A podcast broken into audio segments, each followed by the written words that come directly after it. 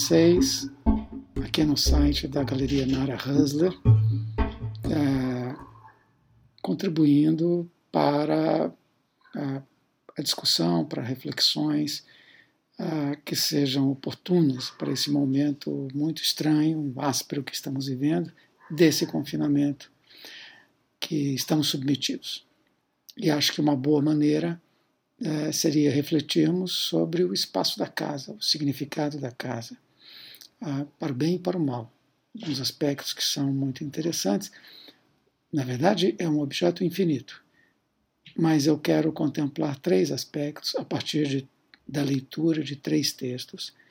Ah, três textos que são muito poéticos, sendo que o terceiro dele é efetivamente uma poesia. O primeiro é um excerto de Osman Lins, Retábulo de Santa Joana Carolina, uma novela. O segundo texto é o texto O Apelo, de Dalton Trevisan. O terceiro é uma poesia da poeta portuguesa Sofia Breiner Andressen. Eu começarei então por Osman Lins, Retábulo de Santa Joana Carolina. O segundo mistério. A casa, com a árvore e o sol, o primeiro e o mais frequente desenho das crianças. É onde ficam a mesa, a cama e o fogão. As paredes externas e o teto nos resguardam para que não nos dissolvamos na vastidão da terra. E as paredes internas, ao passo que facultam o isolamento, estabelecem ritos, definidas relações entre lugar e ato, demarcando a sala para as refeições e evitando que engendremos os filhos sobre a toalha do almoço. Através das portas, temos acesso ao resto do universo e dele regressamos. Através das janelas, o contemplamos. Um bando de homens faz uma horda, um exército, um acampamento ou uma expedição. Sempre alguma coisa de nostálgico e errante. Um agrupamento de casas faz uma cidade, um marco, um ponto fixo, um aqui, de onde partem caminhos, para onde convergem estradas e ambições, que estaciona ou cresce segundo as próprias forças e será talvez destruída, soterrada, e mesmo assim poderá esplender de sob a terra, em silêncio, das trevas, por vias do seu nome. Acho magnífico esse texto, muito profundo.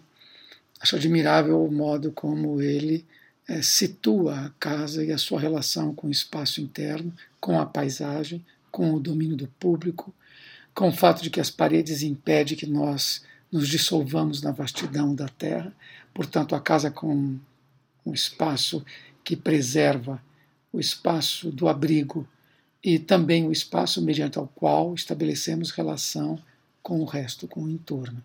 Porque pela porta da casa temos acesso ao universo e dele regressamos, e pela janela o contemplamos.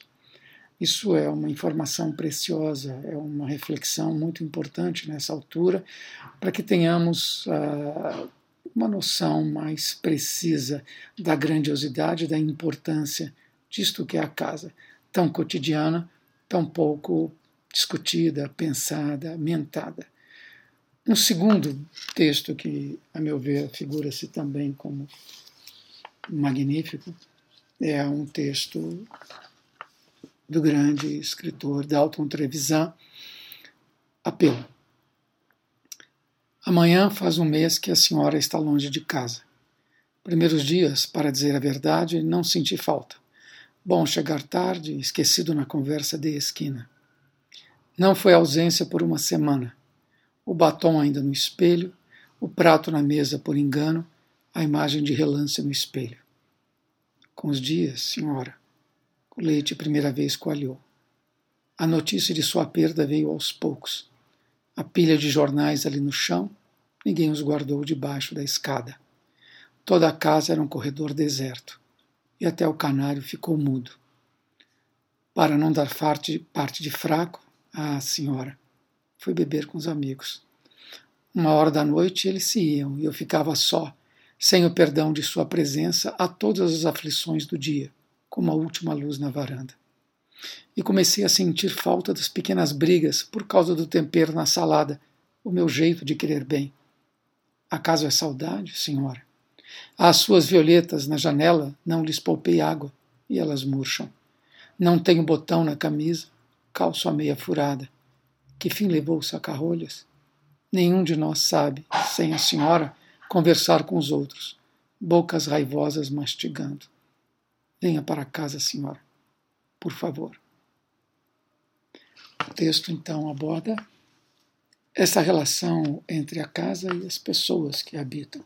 A casa, as pessoas que por lá passam deixam marcas, deixam ecos, ressonâncias, reverberações, pegadas, resíduos. E é isso que vai marcar indelevelmente a casa, e isso que constitui a grandiosidade de uma casa, a magnitude da experiência de se viver uma casa. Não é o objeto em si, mas é o que lá aconteceu, o que lá acontece, o que ela vai acontecer. O terceiro texto é uma poesia, como disse, de Sofia de Melo Brenner Andressen. Cidade, rumor e vai-vem sem paz das ruas, ó vida suja, hostil, inutilmente gasta. Saber que existe o mar e as praias nuas, montanhas sem nome e planícies mais vastas que o mais vasto desejo. Eu estou em ti fechada e apenas vejo os muros e as paredes, e não vejo nem o crescer do mar, nem o mudar das luas. Saber que tomas em ti a minha vida e que arrastas pela sombra das paredes a minha alma que fora prometida às ondas brancas e às florestas verdes. Terceiro texto é mais triste, dramático. Fala-nos da falta, do problema também de que estarmos confinados, não só em casa, mas em cidades, faz com que percamos a relação com a paisagem, com os elementos puros, com os próprios elementos da natureza. Estamos distantes. E isso, de alguma maneira, faz com que a nossa vida seja sempre falta.